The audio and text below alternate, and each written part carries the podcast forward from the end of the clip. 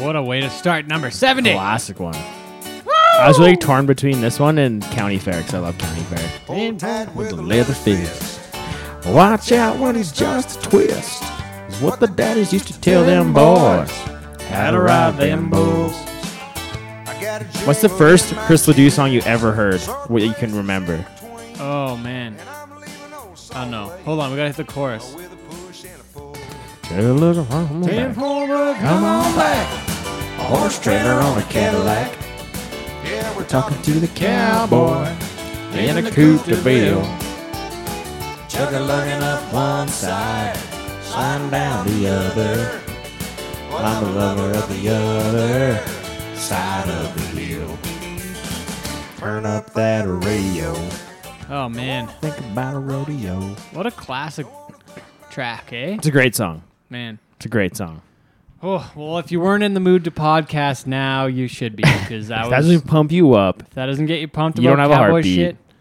I don't know what will. Check your pulse. Check your pulse, folks. We'll sell you the whole seat, but you only need the edge.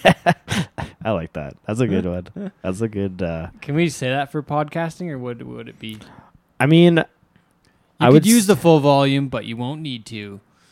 no it's just because you that you good. don't have it too quiet because you got to be able to hear it. I would say Oh, if we did like any of the stories that we had that would have kept you on the edge of your seat would have been Gator, Gator, story yeah. by far. Easily. That keeps anybody on the edge of their seats, Yeah. but it's kind of funny. yeah. So how's it going? Um, pretty good. Well, hey, for those that don't know, this is episode number seventy of Cowboy Shit with Ted and Wasey. I'm Ted. He's Wasey. Yellow. Um, what Big else? news on the cowboy shit front. Oh yeah, we let's got just start. merch Top top of the show to ya. Top of the top of the dome coming at you. Coming. I wish I was at the top of the dome right now. I would sit. I want to be at the dome so bad. I would sit nosebleed, like sport check zone, top row. Top row. That's Wouldn't how even- bad you that's how want to hap- be at the rink. That's right how now. happy I'd be at, to be at a Flames Be like, game. please, please take Get me. me there. But anyways, Anyways, merch. We got the Jasper. We got the Herbert. We got the. Stavely. Those are all hats. we Those named are- them after towns. If you haven't looked at the, at the descriptions yet, you probably should because it might you might get a get a little and they're sweet hats. chuck chuckle out of it. Yeah, I'm happy with them. Thanks to our friend Bill Stormfront Promotions. Got us hooked He's up our once again. Bill He's the the promo guy. Uh, we got some shirts. Some The world- sweaters, some sweet world- sweaters. World needs more cowboy shit. And you know what? At this, like Sweaters, the timing of that f- little f- phrase or whatever is actually pretty good timing, Right? It is. considering the world's on fire. Storm did Storm did some good work with uh, a designer. I forget her name right now. Actually, I don't. I wasn't really privy to the info. Her name's Really? Maggie. Her name is Maggie. Her name's She Maggie. runs a thing called Prairie School, and she runs a Western a Western a Boutique. Western, like, show. a Western show. Western. Prairie School. It's called Prairie School. Her name's Maggie. She's from Chicago. She made the, The cowboy Windy shit City. designs. The Windy City. She made us some pretty windy designs. They're pretty, pretty awesome. Okay. All right then. I don't know what else to say. That no, buy. We got- ch- we got which- merch. eh, well, where Buy can our peop- shit. Where can people get the merch? Cowboyshit.ca. The full store. We ship to Anywhere in Canada the world. and the U.S. Anywhere in the world. I think we're shipped anywhere in the world. I haven't got any orders from uh, anywhere besides Canada or the U.S. we yet, might though. but- We do have some listeners in weird places. Yeah. So if you're weird, if you live in a weird place, A Get- weird country called Lithuania. Lithuania. if you, yeah, so help us out. You know, help fund the help fund the show. Help help us pay the editor, Sean. He's the only one on the payroll so far. So Yeah.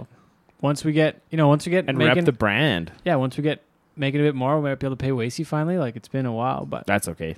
might be able I'm to. just I'm just here to I'm just happy to be here. He's so far he's been paid in free merch. He's got a T-shirt and one hat. this is our OG T-shirts I'm It wearing. is, yeah. We have a few. We we, we ordered those twice. There's 200 of them floating around the universe, Mhm. so it's pretty good. Mm-hmm, It's actually more than what we've done so far on the new stuff, so something. But yeah, but yeah, the shirts are the shirts awesome, hats awesome. Uh, we're we were a little low on stock, but by the time this show comes out, actually we'll still be low on stock by Wednesday. But we'll be back. We'll keep Just keep uh, checking the site. We'll keep update checking you. the site. You know, uh, if there's something you're after, send us a note, send us an email, ask us what to, what what, what we got. We got some new stuff coming around for uh, it'll be for the fall, like August, September. We'll have uh, some new some new gear, end of August, early September, October Mm. for Christmas Christmas. in store. It's in stores now at That's Western so cool, Stockman hey? in Lethbridge and so Cowboy neat. Country in Nanton. Coming to Irvin's. Thanks to the birds uh, in uh, in in Nanton and Lacey at Western Stockman. And yeah, just had a meeting on Monday with Irvin's, and we're gonna take it up there in the next couple weeks. So yeah, we'll Cool. take it some more stores. Whoever, Things are happening. if you have a store and you want to rep the brand, we got we can we can hook you up. So we know some people. yeah, just let us know. Have your people call our people. Yeah, and we'll get them in touch with some people and get you some stuff. so yeah, that's Sick. the merch. So yeah, we got a we got a hat. Everything's bra- everything has a well, we have the shirts are like a dark chocolate brown, and then cool designs. If you haven't seen them yet, check them out. Cowboyshit.ca. Plus we got hats. We got the Jasper. It's mustard and yellow. No, it's brown and mustard. It's like yeah, it's like brown and like go- like sport Gold. gold. Gold. Yeah, or like calf scour gold. Depends on where you Oh. want to go. That doesn't like. Yeah. Okay. Oh. All right, man. Okay. Anyways, then we got a brown one, or then we got a bl- uh, black and gray one. That's and we got cool. a blue and silver, the curve brim. So far, the curve brims they were gone first, but I didn't order as many. So Hmm. I don't know, man. I'm just figuring it out. But anyways, where are we at? PBR's back too. How about that? We said That's hockey's back. exciting. Yeah. PBR's back. We just had an event in Lethbridge on uh, the 23rd. So how was that from your end production side? How was was was Um, that the process like? I'd never worn a mask before at work. That was well, that way. That was different. Um, to go and have to show up with the mask on and work it that Did way. Did you get tested? No, we didn't get tested. No, we had to fill out these questionnaires beforehand about about uh, How you're um, feeling, obviously. how we're feeling, where we'd been, if we had been out of the country, and all that business the last 14 days. So we did that, and uh, yeah, it was uh, it was it was really cool to be back. Cool, cool to see everyone. Kind of felt it kind of felt normal, kind of didn't. It was just it was. Mm-hmm. what was the atmosphere like without fans? Um, I don't know. It was being at, like being at a rodeo that doesn't have any fans, really, right? Except We've all been to a few of those. Yeah, you know, early Thursday afternoon perfs during the week somewhere. Slack. Yeah, it was kind of like Slack, only there was like a little more energy than Slack. Yeah, yeah. So it was, it was different, right?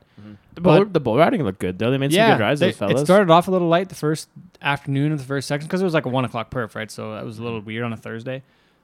But uh, then, yeah, the night perf was really good. They made a lot of good rides. A lot of guys stepped up. Hey, like Tanner Eno, got to give him a, a kudos Mm-hmm. You for stepping up and kicking ass. Like it's kind of funny. Somebody was I was talking to somebody today about it, and they said you could tell definitely who had been on practice bowls and or not, Mhm. right? Because there are some guys that haven't been practicing doing anything. right? Or some guys have been roping instead.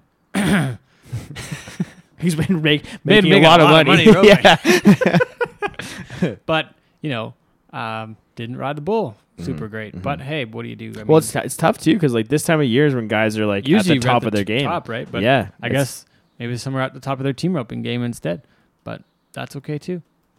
it is what That's is. okay too. Uh, but yeah, like Shout Tanner- out to my old traveling partner Ty Ellis. yeah, man, he kicked ass. yeah, he he's did well. awesome. I'd He's in the top him. five in the country Hell now. yeah, PBR that kid rides so good. Yeah, did really well. Stepped up to the plate. Uh, uh, like I said, Tanner, like Tanner Eno's been on a ton of practice bowls. So like that guy, and he, He was built his own chute at home. yeah, his It's like form. how much more dedicated do you have to be? Yeah, his form is really, uh, really quite impressive. he does a lot of work. That kid. I- I, I well, and to have bulls at the house, like you can, you can raise your own practice bowls if you Mhm. want, right? You can Mhm. get on, get on the he bull of the year if you want to get own on. chute out of wood. That's cool. Nobody else does that shit. I haven't seen anybody. That's build what separates shoe out people. of wood. But anyways, Anyways, I think how, the crazy thing about that, he bought his car between the perfs. He didn't even have his PBR card. He bought it after the first perf. oh, really nice And then rode in the night perf and then rode freaking whiskey, whiskey hand. hand. Yeah, Like it was, Shit, yeah. it was badass. It was cool. And like muddy water, not an easy bull to ride. Whiskey hand, especially away from his hand. not an easy bull to ride. Like two of those ones have bucked off like everybody, world champions. everybody, right? Mhm, mhm. So yeah, w- hats off to uh, yeah, Tanner. You know, Ty Ellis. Ty Ellis, Brock Radford split the win on day one. Logan Beaver stepped up and rode two bulls. Rode Catch My Drift uh, the second day. Jake Gardner rode Happy Camper in the short round the second day for Mhm. like 87 and a half.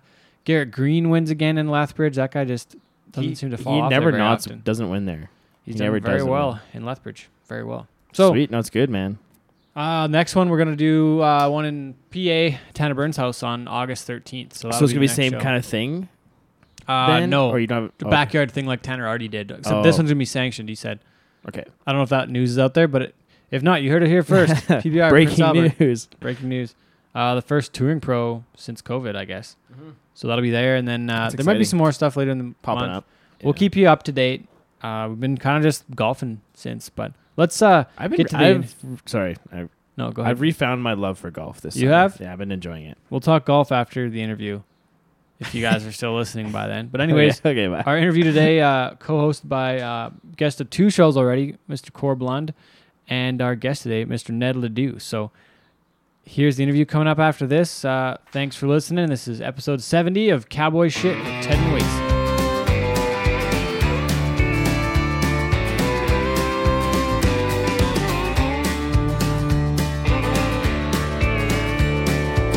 Take your coffee bitter, cook your beef steak rare, drink your whiskey straight, draw to all your pairs. Pack the quickest pistol, break the toughest broncs, speak your piece with wisdom, sing a cowboy song. Dance with your spurs on, twirl the girls around, tip your hat when that whistle blows as you win your last go round. Dance with your spurs on, cause the ride ain't all that long. May your rowels still be spinning as they lay you in the ground. What started out with his uh, first drum kit at six years old and his first band when he was still in junior high school turned into work with his father's band in 1998. From there, he would start into solo shows, recording his debut EP in 2016 with Forever a Cowboy, following it up with his first full length project, Sage, Sagebrush, in 2017. His latest effort, Next in Line, took him to opening shows with Toby Keith, Aaron Watson, and Garth Brooks. For, calling to us from Nebraska today, please welcome to the show Mr. Ned Ledoux and my co host from his house in Lethbridge, Corb Lund. Thanks for doing the show today, guys. Hey, I didn't know I was going to be a co-host. Yeah, cool. Well, once you're on the show twice, then you got to be a co-host, I guess. Wait, welcome to the show, Ned. Well, it's good to be with you guys. And hey, Nebraska's close enough. I live in Kansas, but hey, it's okay. Oh, I'm sorry. Midwest. I was looking at the phone No number. I think I must have had the wrong one. Oh, that's, that's yeah. There's a lot of area codes through the Midwest. I'm used to 307 in Wyoming. Yeah, that one. I, that one I can remember. But today's been quite the day. We've kind of been running around all the whole time. We got our first event back tomorrow, so it's been. I'm sorry, I'm not uh, in as good a shape as I should be. Got to have some of this Coors and maybe get things back going. But tell us, tell us how things have been the last little while here. Yeah. So, so you guys got a, a rodeo coming to town, huh? Yeah, we got a PBR uh, tomorrow night uh, here in Lethbridge. Uh, we got two. Well, we got two performances, one in the afternoon and one at night. So it should be good to kind of get back to it. But you, you said you just had a show. Uh, you, was it yesterday or this last weekend? Uh, yeah, it was last Friday. Uh, we finally went out and kind of shake the rust off of what we're doing. Uh, first show back in like I think since March 9th, uh, but it was up in Forsyth, Montana, uh, for a county fair, and it was great. I mean, there wasn't you know a, it wasn't like a sold out crowd, you know, but we were just happy to be back on stage, and uh, you know they did their best to you know social dis- distance each other, and uh, it was good though. And we're actually headed back out on the road uh, early next week for about an eight show, possibly nine show run. And so I'm just, uh, see, we're going to start off in Nebraska, and then we're, we do have a show in Montana, I believe, Idaho, um, Colorado. Uh, I'm, I need my schedule in front of me. I'm just so it, I, I'm, I'm just tickled to be getting back out there and doing something, and hopefully everything stays where it's where where it's at, you know, and we can still do it. You got any new stuff written? Uh, yeah, I got a few new tunes going. I got one called "They Shouldn't Have Killed Han Solo." What does that one look like? It's still in the formative stages, but uh, it's about uh, it's about not Yeah. rewriting history. Yeah, we've been. I've been doing my best to be a, a carpenter around the place, and, uh, just fixing all kinds of stuff, starting new projects, poured some new gravel around the place a while back, and and now it's so dang hot down here and humid, you know. So I try to get stuff done early in the morning or or in the evening, and and just kind of lay low in the afternoon. Like Mexico. Yeah, yeah.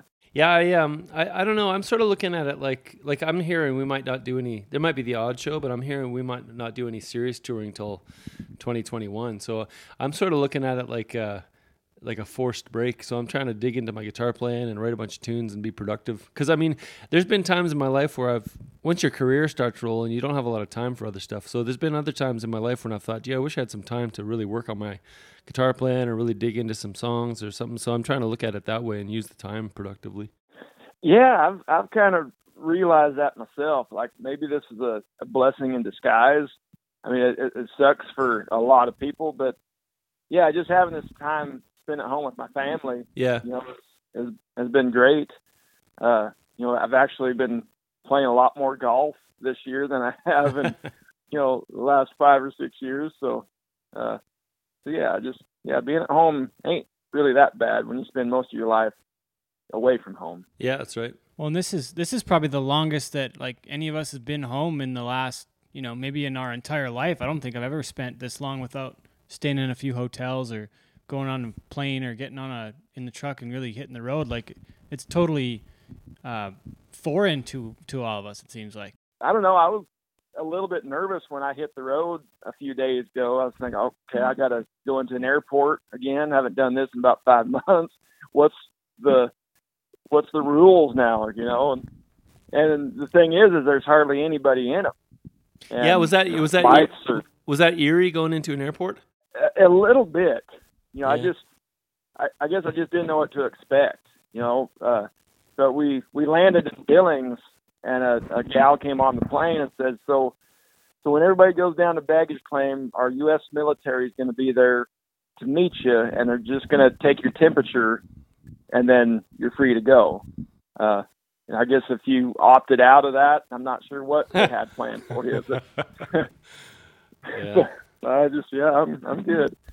So. What do you got the golf handicap down to now? Well, we went out and played this morning, and it was just kind of like a a lot of par threes. I, th- I think there were six par threes and three par fours, and we just played nine. It was me and my wife, and I shot a 31. Uh, so that was, I think par was 30. But That's- uh, That's pretty dang good. well, the course was kind of tore up pretty bad, but uh, I, I just enjoy going out there and playing. I don't take it all that serious, you know, but uh, but yeah, I've always enjoyed it. Hey, a lot of people probably know this. Uh, getting down to business here, but uh, a lot of people probably know this, but some don't. Can you can you tell me a little bit more about how the transition went from when you played with your dad, and then and then when when he was gone and the underground was still going, and then when you transferred kind of into your own thing? You told me once. You told me once late at night, but I can't remember the details. Yeah. um, well, the best way I can kind of explain it or describe it is it was kind of out of curiosity for me. Um, you know, I've been playing guitar for about 20 years, uh, just self-taught. You know, I, I had a buddy that would show me how to play a chord now and then, but but I remember when my dad passed away, I joined up with a different band.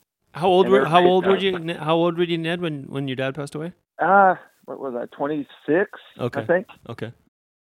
And uh, so yeah, I joined up with this other band that was based out of South Dakota, and uh, we played a show somewhere out there. Uh, the first gig I ever played with them, and we got done with the gig, and we went back to the motel, and we were all just kind of hanging out and, and BSing, and and uh, the lead singer had his acoustic, and he was just sitting in the corner playing some songs, and and he looked at me and said, "Here, Ned, why don't you play one of the one of your dad's songs?"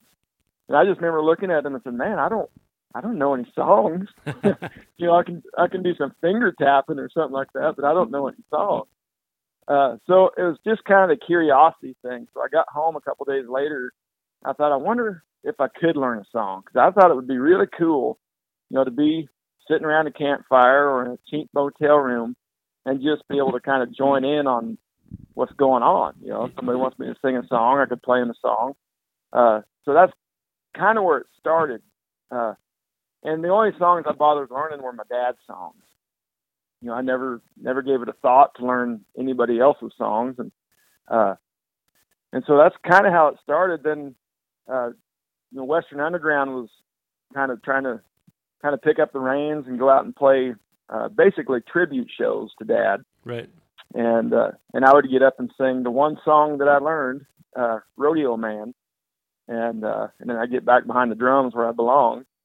Um, but then a few years went by and I'd learned a bunch more songs, and, and then somebody asked me to do a solo gig, and I said, well, how long do I got to play? Because I don't really know that many songs, and they're like, well, we just need to open up for a, like a 45 minute opener.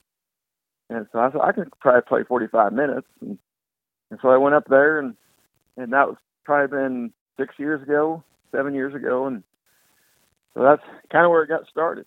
You know, that's not very long. Like you've you've you've done very well in a short time. Like, cause you got a real career going, and it's only if it was only six seven years ago when you started doing it, like singing. Yeah, man. I I just yeah, I, I just gotta shake my head sometimes. Like if we're on stage with you, or you know, opening up for Garth, and like, how in the hell did we get here?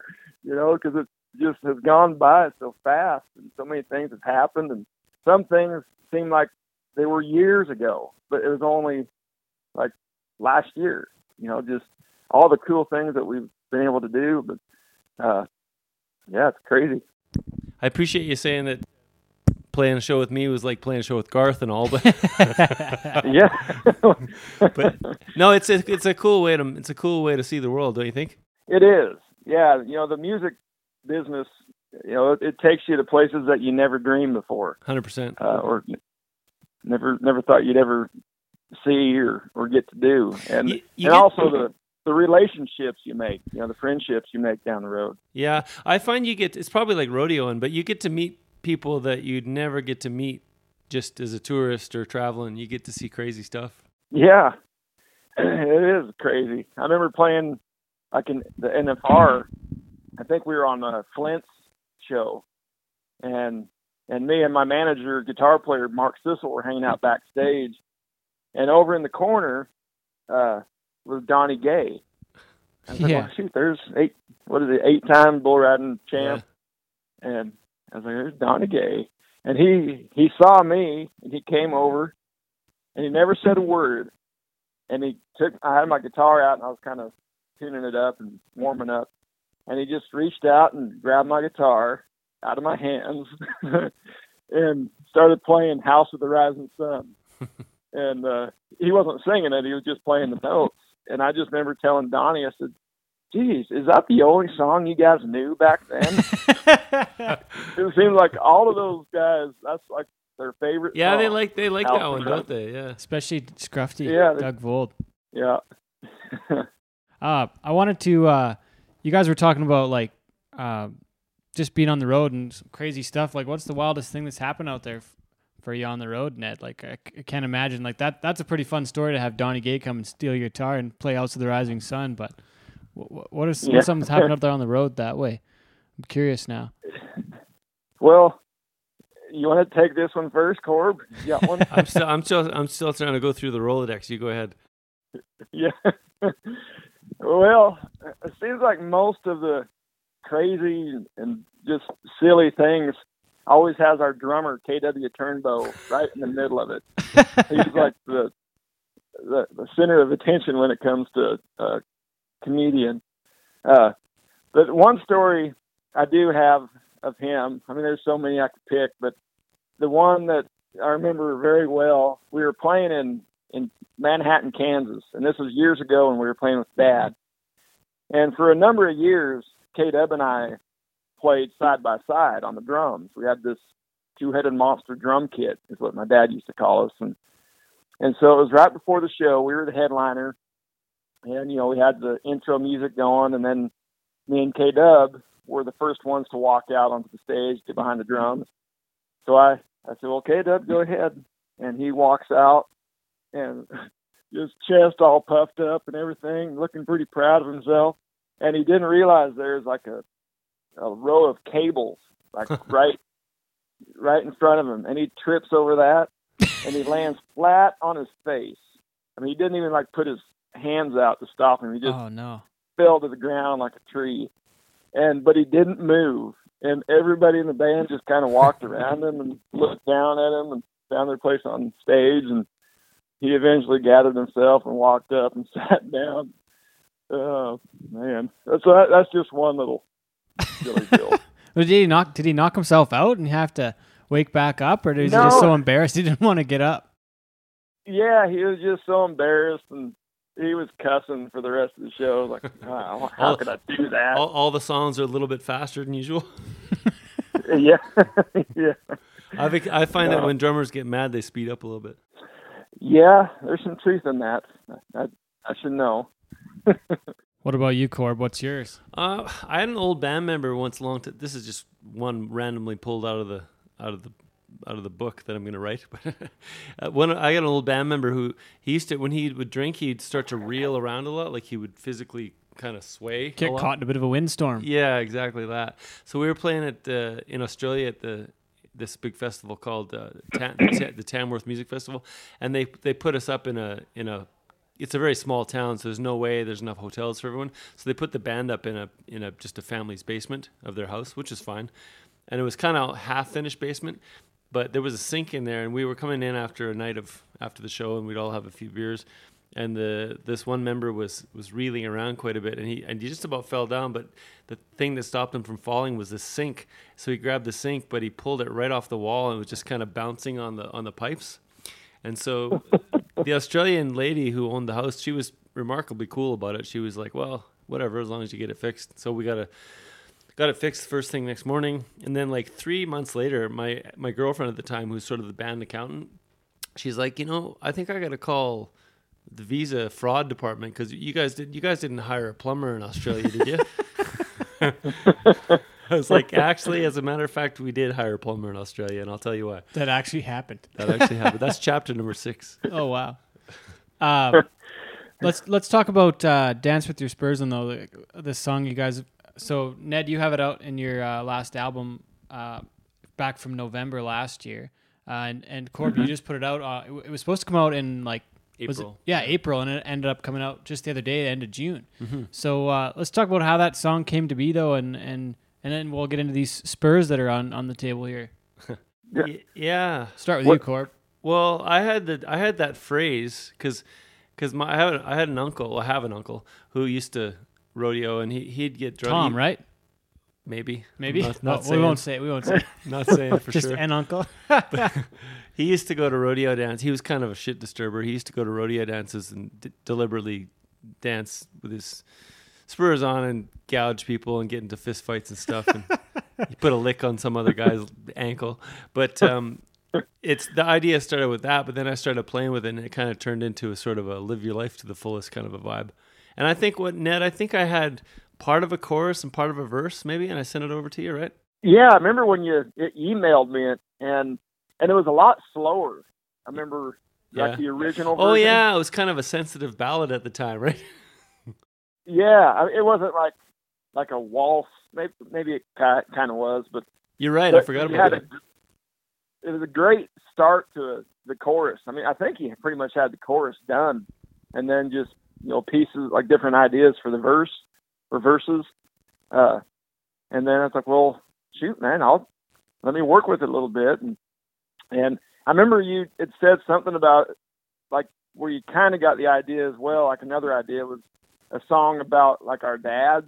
Yeah, kinda, that's kind yeah. of the direction you were going. hmm Yeah. I don't know if anyone's I- I paying just- attention, paying attention, but just so everyone knows, uh, uh, Ned's dad was Chris Ledoux, which obviously everyone knows as a famous and influential Western singer. Just in case anyone doesn't know. yeah. But I, I just I just love the song and all the, the different uh the different lines. Um I remember when we were writing it too, I think when we had like the rough draft written, we had used ride a lot, like Yeah, like you know, like ride ride true or ride th- ride this, ride that. Uh it's like, well, what's another word for ride? yeah, Because yeah. you already used it like three or four times.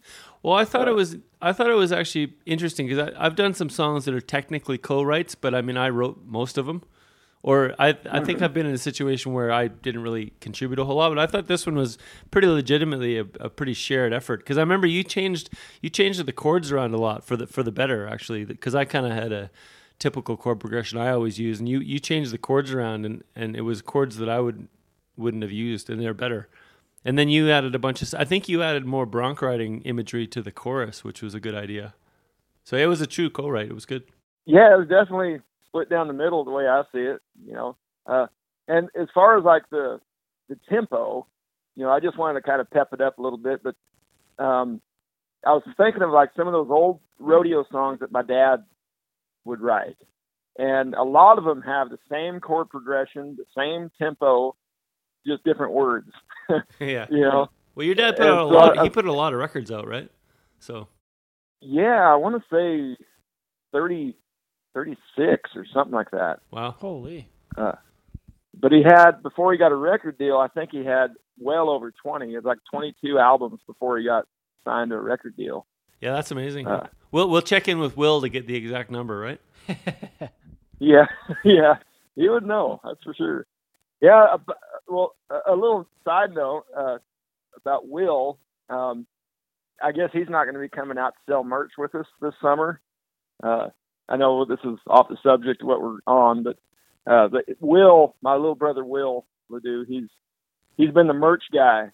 You know, dating all the way back to probably 99 or maybe 2000 he started selling merch for dad or He- and even before that He know, claims selling ten. merch. He claims ten years old. That's what he told me.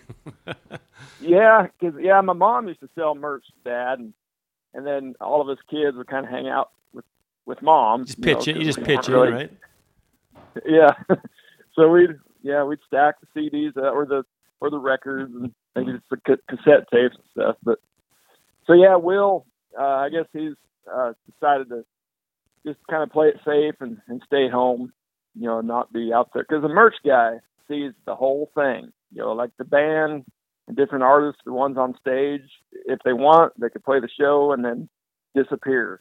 Right. You know, but uh, a Yep. merch guy has to has to be there when the doors open and and until the last person's gone. Right. You know, so so yeah, I guess it's probably a, a, good deal, a good decision for Will just to kind of stay home. But uh, Will told me. I thought this is interesting. Uh, you guys, he he he lives in Kaycee still, right in Wyoming, little town Wyoming, and he told me that yeah, he told me that the LeDoux mail mail order operation was the main reason that the Kaycee post office stayed open. he said you guys are two two thirds of their business or something. yeah, I believe it. Yeah, I, I don't know if there was ever a time when the the post office was going to actually uh, close, but but yeah, Will he's done all these mail orders you Yeah. know, with my dad's stuff and my stuff, and and and the cool thing is his location is my granddad's old store, the Rusty Spur, and it's right next door to the post office. You know, so he doesn't have to, you know, he doesn't have to drive to town or anything. He just does all of his mail order stuff there at the store and takes it next door, and like here's some more business. You know, so. I I've been to Kaycee enough times to know that everything's close to the post office. yeah, it is. yeah. I was I was sad this year, and uh, Ted, uh, we were supposed to play uh, the LeDoux family uh, bronc riding and street dance party this year. It was the 10th anniversary, right? Yeah, yeah, we were looking forward to it too. We were gonna, yeah, we were gonna really blow it up this year, but I guess we'll just have to wait. Yep. Everything's on hold for a year. But d- doesn't doesn't Will run uh run the hockey team or something too? What's the story of that? You've got a jersey here that I've seen a time or two. That's pretty neat. What's the story there? Uh, well, he does play hockey. Uh, him and his wife Amy. Uh, I guess I don't really know their whole story, but he found a girl that plays hockey, and I said, I, that's before they even got married. I said, that's going to be the one. You know, she plays hockey, and so do you. Yeah, Will's Will lives and di- li- li- lives and dies for sports, eh? He does. I mean, he knows like everything about baseball, hockey, mainly hockey, and of course football and stuff. And and he's the type of sports fanatic who will fly to like the the Northeast, you know, and just land like in Boston or something. And because he knows that hockey season's going on, uh, I don't know what other sport would be going on, but he just like hit all these different sporting events and and then fly home. You know. Uh, but yeah, he's big into sports. I've been an Edmonton Oilers fan my whole life, and he's he's embarrassed me a few times because he knows so much about. He takes me to a game every year during NFR, it seems like, and he knows way more about the Oilers than I'll ever know. Really? Yeah, yeah, he's he's up on it. He used to read the Sports Almanac, I think, when he was in high school. That'd be that's kind of impressive for a guy from Wyoming though, because that's not. I would I wouldn't have expected that from from Wyoming. They play a lot of hockey well, there, thing, right? yeah, I'm not sure how much hockey there is. Uh, I don't know if any any schools have it or anything like that. It's just like a kind of town league type of deal. Um, but you know, being from Wyoming, you know, we don't have any professional sports at all. The only thing we have is the Wyoming Cowboys, and and so for me, I'll be a Wyoming Cowboy beyond forever. But so we just kind of have a pick of whoever we want to be a fan of. So so Will, he's a Chicago Blackhawks fan. He's a Chicago Bulls fan, and he's a Chicago White Sox fan. Uh, but then in basketball, he kind of follows the Atlanta Hawks. But that dates back to the mid '80s when Dominique Wilkins and Spud Webb was playing. Uh, and as for myself, I've been a Chicago Bulls fan since the mid '80s. So they won six championships and and they suck now. but it, you know that's that's fine. I saw them. I, I saw them win six of them. Can you can you remember? Were you old enough to remember your dad riding broncs? I just have like a blurry memory. Um, I, I wish I could have been like a couple years older, you know. But yeah, I just have a blurry memory of him riding. Because you'd have been just a little kid when he when he won the world, right? Well, I wasn't around. Oh, yet. you weren't born yet. Okay. I came. I came around the next year. Okay. Uh, so, that was but my 70s. mom has my mom has a great story though. I I don't know how old she said I was, probably maybe four, uh, but it was at Cheyenne, and and this was before they had the grandstand behind the bucking chutes, and they had stands, but they they weren't as big as they are these days. And of course, all the chutes were made out of wood, and but she said that Dad, he, you know, he they turned him out. He made a great ride, but he didn't get off on the pickup man. He just kind of bailed off. And me and my mom were sitting like kind of behind the chutes. And as soon as dad hit the ground, you know, he'd made a good ride and everything, but mom, you know, she was clapping and and turned to me and I wasn't sitting next to her. And she got all panicked and she looked up at dad who's kind of wandering out in the the arena and then here comes little Ned running out into the arena dirt just to to help his dad up off the ground. Uh, so that's a memory I wish I could remember, but I was too little. Well, he won it in '76 or '77. Uh, 76. Yeah. It was still in Oklahoma City at those in those days. Oh yeah. Wow, that's uh. Yeah. I remember. I always remember the the date. Like, I didn't remember the date on that, but I always remember they, he won the world there, and it, and to to have this much success in the in the music side of things after being that successful in the rodeo side of things, it, it's a it's pretty impressive that way. There's not many people that have done that well in both. I don't both think there's anybody who's done that. That's I always think about that, Ned, because it's like we all know guys that are pretty successful at rodeo and then doesn't really work out for him for music. And then there's music guys who've dabbled in rodeo, but I don't. I can't think of anybody else who's been so successful in both. Yeah, I can't think of anybody. I mean, I know George Strait. Uh, you know, he does some team roping and stuff like that. You know, but he, I He- don't think you would call it like professional. He didn't. he didn't win at Vegas though. Yeah, he didn't win the world. He No. just the gold buckle. yeah, no, yeah. So you know, Dad might be like the only one. I think he. I I think really he he is, is. the only one. Yeah.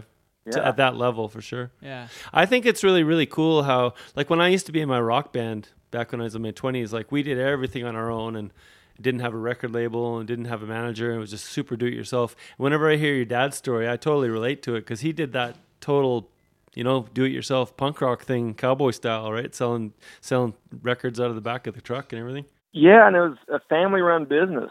Uh, my grandparents, uh, at the time, they were living in Mount Juliet, Tennessee, and and it was all done in house. You know, they would, of course, my grandpa and my dad would go to the studio and they record everything, and my grandpa was kind of like dad's producer. That's what Will Yeah. said. He made all, he made all the decisions in the studio, huh, Grandpa? Yeah, it was kind of like time is money. Like, okay, you guys get you can run through this song twice, and we got to move on to the next one. Uh, but then in the house, in in their house, they would, I guess, bring the the reel to reel to the house, and and my grandma would set the the timer on her oven or on her stove, and because they were making eight tracks in there, so she set that timer, and then she'd put an eight track in, not in the oven, of course uh, just set the timer on there, and then as soon as it went off, that she knew that she had to flip it over and and do the other side of the eight track. oh, like manually, Uh. manually recording eight tracks yourself? Yeah, uh huh, Wow. yeah. And then then my aunt, she called herself the label licker, and so she would take the eight tracks that were done and she'd put the labels on herself. Uh, and then my uncle Mike would hit the road with this stuff, and he'd go to a lot of you know my my dad always said he'd just go to feed stores and uh you know, a hardware store or whatever, you know, where a cowboy would shop, and just you know ask if they could put a little box of eight tracks on the counter. Uh, but I think most of them were set were sold out of uh, like Western Horseman magazine uh, and out of the back of Dad's truck. You know, so it was definitely grassroots. Yeah, that's amazing. Did did he make more more of a living at in the music at that time, or was it more on the rodeo side of things, or was it kind of a transition from one to the other? Yeah, like was he was he doing music real serious while he was riding broncs, or was it more of a hobby and then he moved into it after?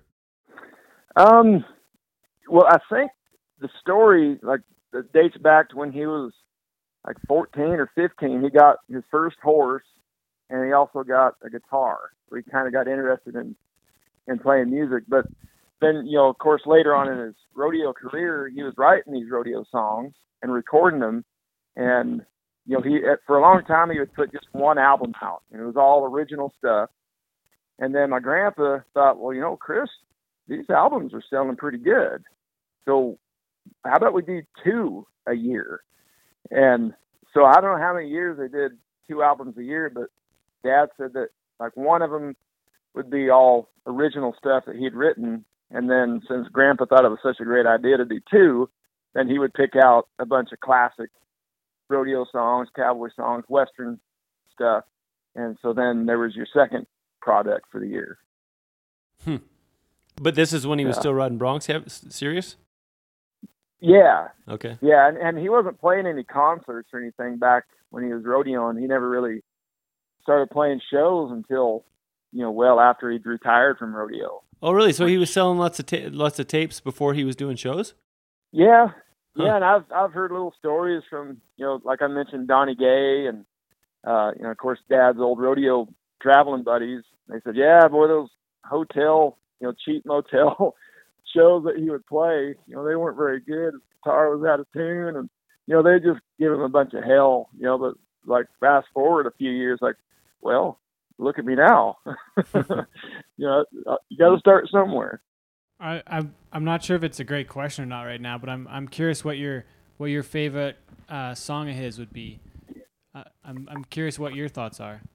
my favorite one is probably Western Skies, um, and it's one that he wrote, you know, years later after he rodeoed. But you know, he'd been in the music business for quite a few years, and and I think you you kind of have a pretty good description of that song, Corb. What did I, what I say? What did I say? Yeah, I, I certainly relate to it. 'Cause the songs, the song is kind of for people who haven't heard it. It's kind of like a, it's kind of about uh, saying thanks but no thanks to Nashville. I'm quite happy here out in the West. Yeah, yeah, that's kind of what it is. Somebody It- told me it was the most, it was the most polite middle finger to Nashville they'd ever heard. yeah, yeah. Well, I remember he got a record deal, and uh, the president of Capitol Records, uh, his name was Jimmy Bowen, and uh, you know he signed Dad, and and Dad was eh, like he had one question. He said, "So, so I appreciate you, you know, signing me, but uh, now does this mean I have to move to Nashville?" And Jimmy Bowen said, "No, Chris, you just stay out there in Wyoming because if you move down here, it's going to change who you are." And so that was, you know, Dad just kind of wiping his brow. I said, "Well, thank God," because I really didn't want to move down there anyway. So, uh, but I remember when he got home, he just signed his record deal, and he he got got to the house and he pulled out his riding glove, the one that he won the world in, and then he still had the pen that he signed the contract with, and he brought out a hammer and a nail and hammered his hung his glove and that pin stuck that pin inside of that glove and just hung it on the wall. Well, you still got it? the world in that glove. Yeah, Do yeah. you really? yeah. Mom's got all that stuff at the house still, buckle and saddle and and all that stuff. Yeah, it's it's pretty neat. Mom's house is kind of like a a museum. You know, Yeah. just got all that stuff of Dad's. Hey, what's the name of your song? One of my favorite songs of yours is that what you can Is it um, some folk? Is it some folks do? Oh, some people do. That's the one. That's the one I was talking about. Yeah, similar theme. Yeah, yeah, yeah. It's just about living in the middle of nowhere, you know. And, and I I came up with the idea. Um, we had played a show in uh, I think it was Pinedale, Wyoming, and I was driving back home, and and just noticed that there's not a whole hell of a lot out there, you know. And but but just looking at the the beauty of it all, you know. But but still, I was like, okay, I see. There's no power lines. There's no like water tower. There's no electrical lines anywhere. Uh, no homes or nothing. But then I remember seeing a string of cows walking along this barbed wire fence along the, the highway, and they all look good. You know, they got tags in the ears. Well, you belong to somebody, but who's living out here? And then it just hit me. Some people do. Yeah. Uh, so So would that be my my next question on that on that side of things was going to be what what song of yours you're most proud of? Would, would that which which one would that be? If it was the same one, we can talk about that too. But uh, but I, I'm I'm curious about that too. Mm, well, I'm pretty proud of this uh, "Dance with Your Spurs On" song. You know, and it's on the radio right now too. yeah. Well, and and not that. I mean, I, I mean that's that's cool. It's on the charts and it's on the radio. But to write it with with you, Corb, I mean that's that is a a bigger honor than you think. That that meant a lot to me, man. Well, me too. It was fun. We should do more. That's the only song I ever wrote that I won know. me a won me a buckle. yeah, I know. Did you ever get a buckle? Did they? Send it's you com- one? It's coming. Yeah.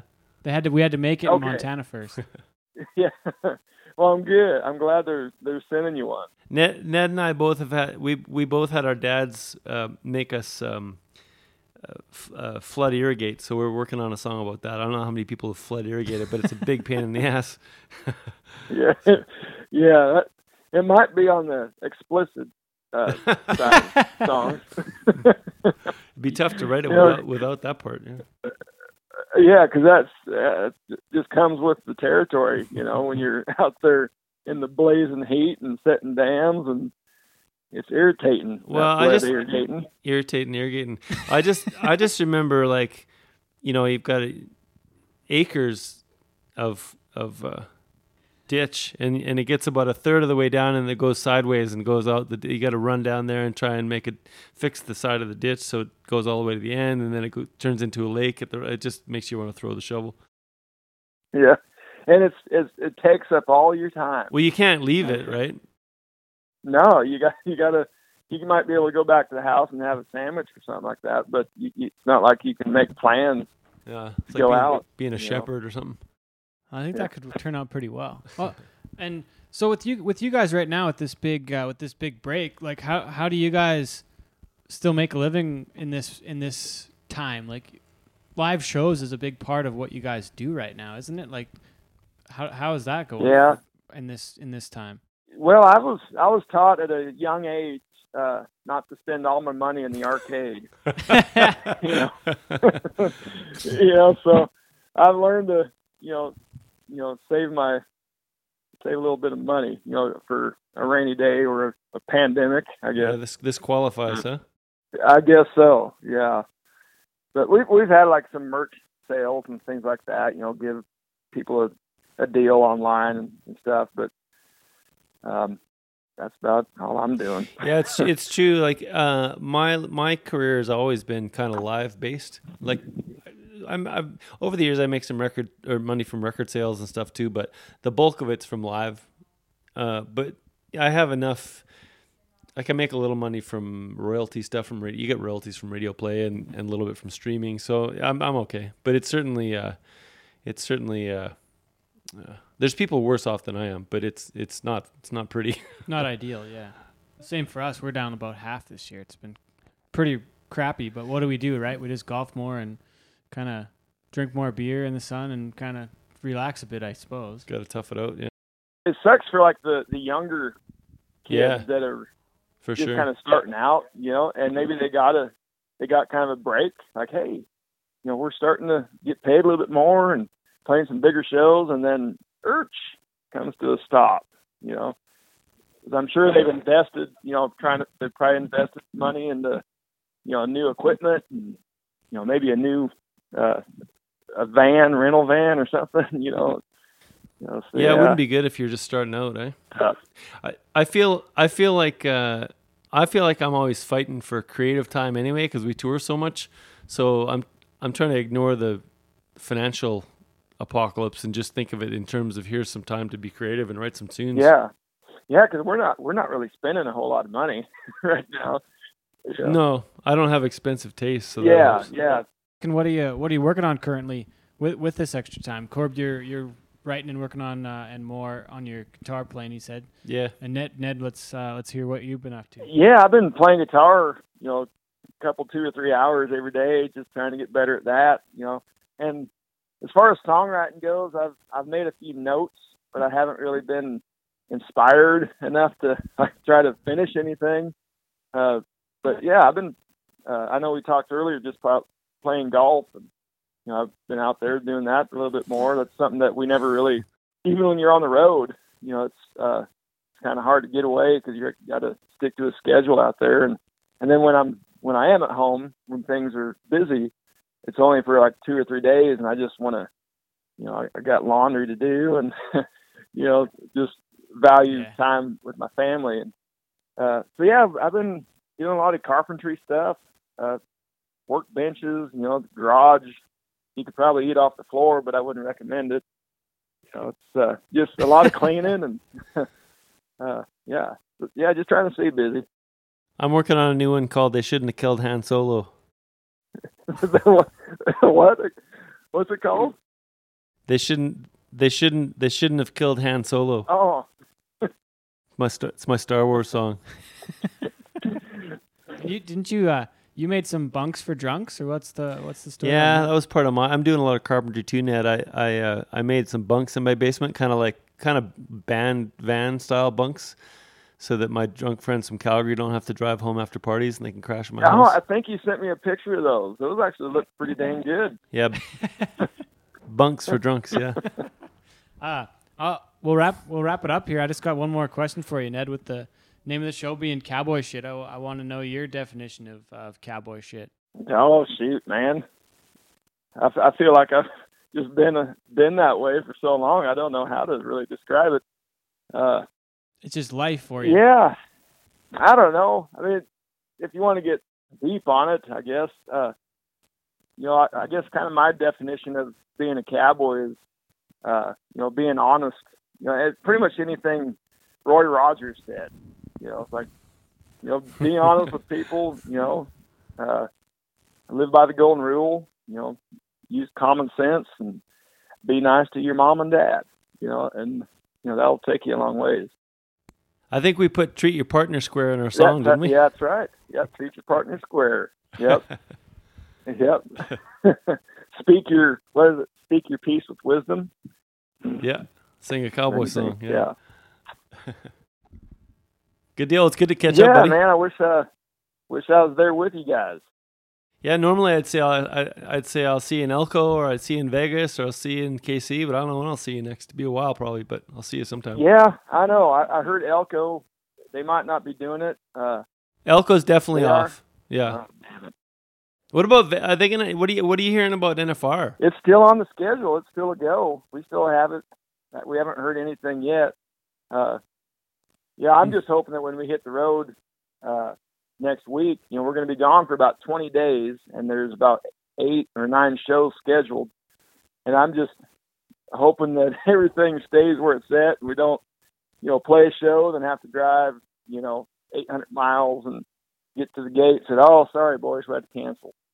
You know, so you know, hopefully Yeah. they'll definitely give us a heads up on that stuff. But the good thing about it is, is everything that we're doing is outdoors, and so you Oh know, yeah. they can space them out, do whatever they got to do, and uh, but we won't be doing any meet and greets or you know going to the merch table, and of course we won't have a merch table. Uh, so it's, it'll be kind of a different different vibe, but do what you can. Just got to tough it out, huh? Yeah. Yep. Cowboy up. Is what they say. yeah.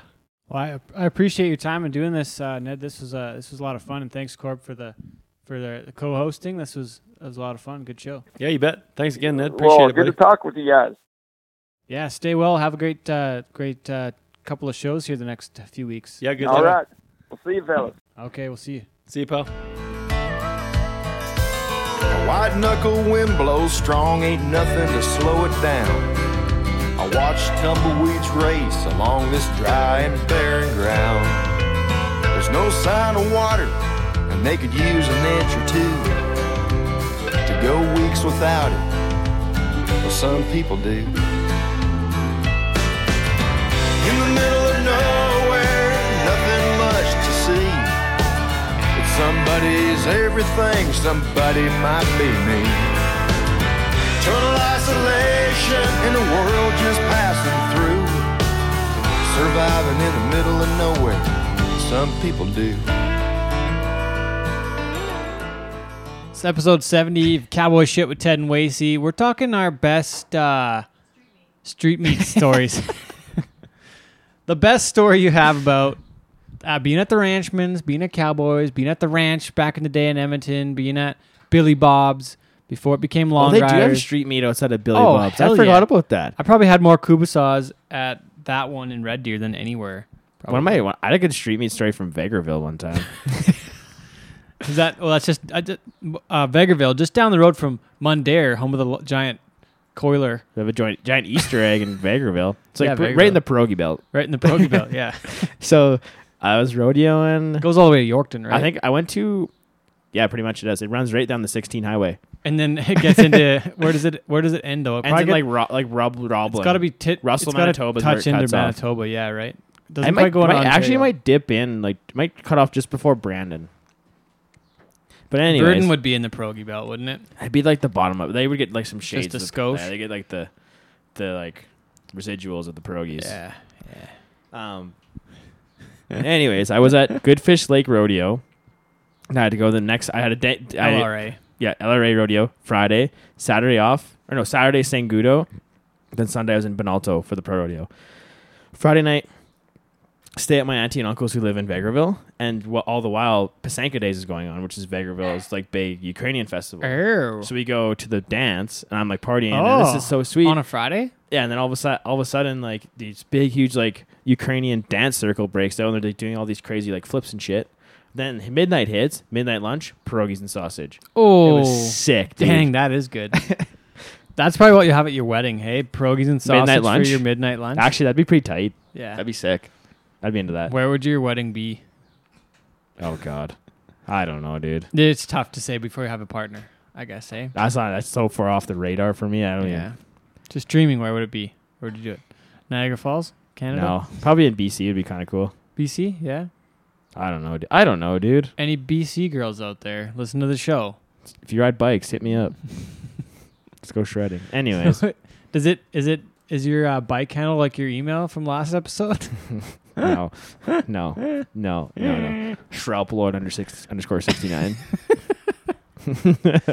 Okay, well, we- we're talking Kubasaw stories, so that was yours in Vegreville. Well, I, I can tell the one I was telling before too about Ranchman's. yeah, that's why I started recording okay. early. Well, so Yeah, there was- get back to it. So the dog father used to be set up outside of Ranchman's. Cowboy shit. It's brought to you by the Dog, Dog Father. father. and they also have two other locations outside of Cowboys and inside of Cowboys. Just saying. Anyways, we were there one night partying, and we The were Ranchmans. the night was over. Yeah, at the at the Circle Art. We were leaving, and there's the McDonald's next door, as most people know, and it was packed to the nine. So like, there- I'm not going here, but I'm That hungry. thing, I have. That's the only McDonald's I've ever been in that has a fucking security guard at it. Dude, there's brawls there. Every, disaster. anything there's a good party night at Ranchman's, there's like so many parking lot fights there. It's fucked. Yeah. Um, but anyways, so I was like, I'm not going to McDonald's, and so I like went to go to the Dogfather, and I'm like pretty liquored up at this He's point. full bingoed at this point. Like, Yeah. doesn't know his own his own uh, Well- birthday. Well, no, I knew my like I. Well, if I didn't know that, I probably wouldn't remember the story. Okay, sorry. Yeah. I'm just I'm just explaining the last time I remember being with you at the Global Cup in Edmonton when you had the chicken on a stick. chicken on a stick. Yeah. that was uh, and we are in the Westin. I'd been close to that, but I would I would have known my birthday there because I kind of remember that. Anyways, that was funny. that was actually That was that's a good street meat story too. that really. was a great, I don't even remember, I don't even remember that one, but I think I remember at one point like that was when Monty slept in the hallway. Yeah. we didn't let him in. and I don't even know why. Like I feel like we like we passed out, but you and Gator were just and we just didn't we we were we were done. It was Yeah. Sunday night after we were CFR. pickled. That's when we had the party yeah. bus. Anyways, smoking and drinking on back the to the, bus. b- the dog father story. They used to get like cereal and stuff you could put on as condiments. I'm standing there. I just started like like handfuling this Captain Crunch into my mouth. Before COVID, pre-COVID. This- uh, yeah, this is like Yeah. long before I even knew what COVID was. And I ended up eating the whole tub of like Captain Crunch, and the guy's like, "You gotta get out of here." Like, okay. Didn't even buy a. Yeah, didn't, didn't, even buy, buy a Soaky. Soaky. Didn't make it into the line. I Just ate the, the Captain just Crunch. Captain Crunch. yeah, that's Just- funny. Raw Captain Crunch too. I like Cap. I, yeah, Captain Crunch is good. Oh man. My the roof of my mouth is bleeding. Karma for, for theft of Captain Crunch. It's probably like six month old Captain Crunch too. Ah, it tastes. I don't know. I, it was so long ago now. I can't remember. Wow. Did I ever tell you the jaywalking t- ticket I got about outside oh, of Ranchmans? maybe, but please do tell. I don't know if this has made the show yet. Oh, so this was like it was after a Roughnecks game, and I was with a few buddies. Or it wasn't after a Roughnecks game. I was with like Ronnie Delarue and those guys. Anyways, you know that intersection between Carriage House and Ranchmans. yeah where the A and W is. correct. We're standing there because we're staying at the carriage house. So whatever. The like the lights red, but there's no traffic coming. It's like 3 a.m. Nobody's around. yeah, so whatever. I run across the. we've highway. all done it. I run across the intersection, and all of a sudden, this this cop van like rolls up, jumps on the curb. The cops are on. It's like stop, stop, stop. I'm like, so I stop. I'm like, oh shit. I'm like pretty drunk too. So there's two like two cops. This guy jumps out and just starts cussing me out. He's like, He's "You're a freaking out. fucking idiot! Like we scrape idiots like you off the fucking road every time." And I'm like, "Okay." Like I'm just standing there. Just this guy's just laying into me. Then all of a sudden, another cop car pulls up. They're like, "This is turning into like a full episode of cops. Like they're gonna bust me Dang. for crack at this point." Dang. Then he's like, I'm gonna give you a jaywalking ticket. Stand right here. So whatever. I'm like, so I ran. No, I didn't run. But his partner was just like standing there, and he, she's like, I don't know what his problem is. Like this guy's having a bad day. Like there's literally people driving drunk from the bar right now, and you're get there's four four cops around me right now giving me a jaywalking ticket. Like it's Huh. a fucking joke. So anyways, I got an eighty dollar jaywalking ticket at Ranchman's. Really. That's the only time I broke Meanwhile, the law. 17 people drunk. Yeah. drunk. So that was funny, but Wow. looking back now, I can laugh at it. Wow. So now I, I don't ran ever jaywalk because I'm paranoid. Yeah, fair enough. I ran from the cops one time in New Mexico, but I think I've already told the Tell story that on the story. show. Yeah. I did, yeah. Yeah, Okay. was like one of the first episode I think. Yeah, go back to those. You'll hear it. that's it was it was good. We we got away. Um, what else happened? Okay, we're talking about uh, back to work. Check. Merchandise. Cowboyshit.ca. Check it out. Corb's new album. Favorite song. Go. I like uh she's never not had horses. Yeah, it's pretty groovy, isn't it? Yeah, it just reminds me think, think of my mom. What's your favorite song from from the the LeDouxs? Uh either I think it's seventeen is my favorite Chris LeDoux song. Yeah, Yeah, by far. man, I like the one you had off the f- off the bat. But then, Cadillac Cowboy. and like this cowboy's hat is unreal too. Or you, or another one that's really That good so that cool. people don't listen to often is you can't you just can't see him from the road. It's yeah, a great song. Yeah, that was. I think that was one that uh, that Ned pointed out on the show. I'm forgetting now, like because we record these a few days before. Yeah. But I think that was one that Ned that's said that one of my favorite. It's a great song. Maybe it might have been Corb. I forget now, Mhm. but yeah, it was a week ago already. Like the. I remember the earliest so- Chris LeDoux song I can remember listening to is Bareback Jack because my dad Yeah, loves yeah. that song. yeah, what a gold! Like Yeah. so many cool cool tracks. Hey, and Ned's got his own own music out now. Mhm. Got two or three albums. I again, I've I've got it. I had it wrote down at one point, but When he sounds just like his dad. That's yeah, crazy. identical. It's Yeah, wild, it's nuts. And he's been like like Ned has been. He was a drummer, I believe, in the band for a long time, and like Yeah. They had some kind of dual drum set that they they talked about on the show. Like it was it was a really cool show, and I got to Mhm. thank Well, Corb because for his, being his on- live show, like Chris LeDoux' live show, used to be like one of the best going. Yeah, one Yeah. of the best going. yeah. And how about yeah, like as we talked about with Corb and Ned, how uh, Chris was a world champion bareback rider and had gold records. 1976. 76, yeah. There's not many, not many Ever. people that have had that kind of success at those levels of different things. So Mhm. yeah, again, thanks to Ned for being on the show, telling us stories about himself, his dad. What a cool, what a cool story. So Mhm, mhm. thanks for sharing. Um, favorite songs, I lo- of course I like. Uh, uh, you know, you gotta try whiskey from. That's I like that new one on the new record. Mhm. Then you've got uh, the Rat Patrol. That's pretty fun. Alberta, tr- Alberta track. Then you said you liked the uh, Oklahomans. That was a that's a good one. one. That's a good song too. And Raining Horses is good too. Yeah, Yeah, it's, it's a good It's a album. great, really Yeah. well written album. A lot, lot of It's good. kind of it's like it's groovy too. tracks, it's like a like it kind of got a rock vibe to it. Hey? yeah, like, a lot of it. maybe some rockabilly almost. Yeah, yeah, I like it. It was It's great. cool. Okay, finish off. We're already at nine minutes here, but let's go. Hockey is back. I'm pumped. Hockey Six games a is day. Six games a fucking day. So this show starts off on the 29th. It releases the 29th. Uh, hockey starts August 5th. The Flames and all August first. August first. August 1st. Yeah, sorry. The 28th. wa- Like last night, we had the uh, Flames and Oilers play. Yeah, the Flames and Oilers game. So so let's talk picks. Okay, so we got Calgary, Winnipeg. Who you got? Oh fuck. Winnipeg. Yeah, I got the yeah the Jets might beat. I think Calgary's gonna or Calgary's out again. I think Gaudreau. I think Well, Gaudreau. so here's the thing with this series. Monahan fold up like a cheap tent in a small wind. That's gonna be Craig that's the difference maker said. though, because Calgary's got better defense and we have average goaltending. And average, That's what says that says. average forwards. But when those guys are on their game, they're some of the best in the league. So I don't know. There's a chance, but I don't think it's gonna happen. I think it's the same thing. I think it's the Craig Button thing where he said these guys fold up like a cheap tent in a small wind. And he just was like freaking out. I was like, yeah. okay, Winnipeg over Calgary. Then we've got uh, Vancouver, Nash, uh, Vancouver, Minnesota. Or Vancouver. They're a good. team. Vancouver? I know they're healthy. They got Markstrom back. He's the guy. Uh, Vancouver. Then you've got um um, Edmonton, Chicago. Let's go to that one. Ah, the Oilers for Yeah, sure. Edmonton you can't win that one, eh? Yeah. And then if they get like the Mike Smith that we got in Calgary last year in the playoffs, he Oh, plays out of his fucking mind. Toronto, Columbus. Toronto by far. You In think a so? yeah. Toronto. Um, Montreal Pitt. I don't know. What about what about Columbus though? Sweeping Tampa Bay last year. Not the same team though. They had Panarin and Bobrovsky for that series, and Matt Duchene. Bobrovsky. That's true. Okay. Uh, Toronto. Say it again. Montreal Pitt. Montreal. That's easily Pitt. Man, I don't know.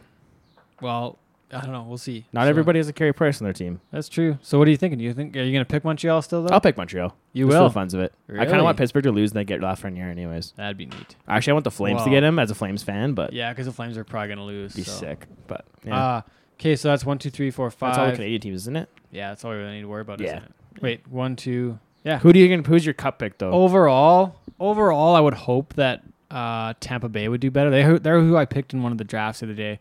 I picked a couple St. Louis, a couple Washington, It's gonna be a St. Louis Boston A Cup little- final again. I a little it. Colorado. I think Colorado could do well. Mm, they're healthy. I picked some Edmonton too because I think they could show up and do okay too. Smithy could go on a bit of a run. Yeah. Plus, with them being in Edmonton, like I think there's a bit of advantage to being in Edmonton. Maybe I don't know for sure. They have to be at home. Well, they're at home technically. Home, home-ish, Yeah. but they still have to play in like the visitors' dressing room when they're the away team, Well, which is kind of funny. Well, yeah, and they have to be, live in the bubble too, and they and their hometown. Yeah, in their which is- hometown. which is fair though. Which is kind of crazy too, though. To like know your Well, it's house cool- is like three minutes away, and you're like, no, I gotta stay in the hotel. Sorry, guys. That's the, but that's the. How, How, away from your family, like everybody's got. well, did you it, see the but thing they it's kinda introduced wild. today? That they haven't had a positive COVID case in two weeks with all those guys in the NHL out of four thousand tests. Really? Yeah, Whoa, really? yeah, Wow. yeah. So they've been doing it the right, the right way. Compared to the Major League Baseball, who are canceling games and they're flying all over the place. Yeah, like, what a doesn't make any sense. disaster. Why did they do bubble cities for that, man? that well, doesn't make any sense. I don't know. The the Major League Baseball's been the worst one so far. Well, from the get go, it's been a shit show. But Yeah. anyways, I think hockey's done a great job. So it is, I'm pumped. And I hope it stays good. six weeks, Hope it stays six good. games a day. Six games, yeah. So and then we got this bull riding this weekend at Slim's place on the first. He said tickets are already sold out. So Sick. so I mean, yeah. I was like, hey, so we're gonna your thing starts at four, but the game starts at like one. So I'll show up at like noon, set up, and then we'll watch the game till the bull riding starts. So we gotta figure that out, Slim, or else I'm not coming. I'm staying home. Man, hockey's on, dude. hockey's back. Hockey is back. Um, okay, so you're picking who are you picking for the cup? Ah, St. Louis. You're picking St. Louis back to Yeah. back, eh? And then I said Tampa Bay, and you said Boston on the other side. And then, yeah, cool. Okay, let's wrap it up. Thanks again, Wasty, for being here today. Oh, and the golf. We didn't talk golf, but we're already done. Who cares? Just golf. It's fun. I like it. Ted made money golfing. I Long did. story short. Two about 260, 270 some so far. So basically, I'm still down about four thousand, but you know, bringing some back. uh, anyways, thanks again, Ned LeDoux, for being our main guest today. Corb Lunds as my guest host, Mr. Wasey Anderson across the table. I'm Ted Stovin. This has been Cowboy Shit with Ted and Wasey, episode number 70. Thanks for listening.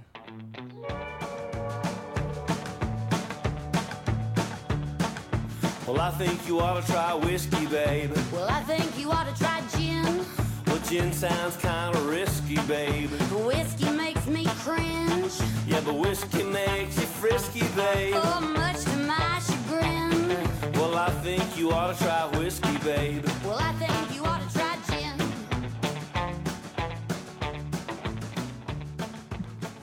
Saddled up to follow your dreams. Coffee on your campfire. Wind through the barbed wire. You huddle close to the flames. Are you recording this? Though she's far behind you. The night wind reminds you. Just just enjoying the keeps song. on whispering her name. You can make a run for the border. Try to hide at the hole in the wall. Don't you know your arms are aching to hold her? Cowboy,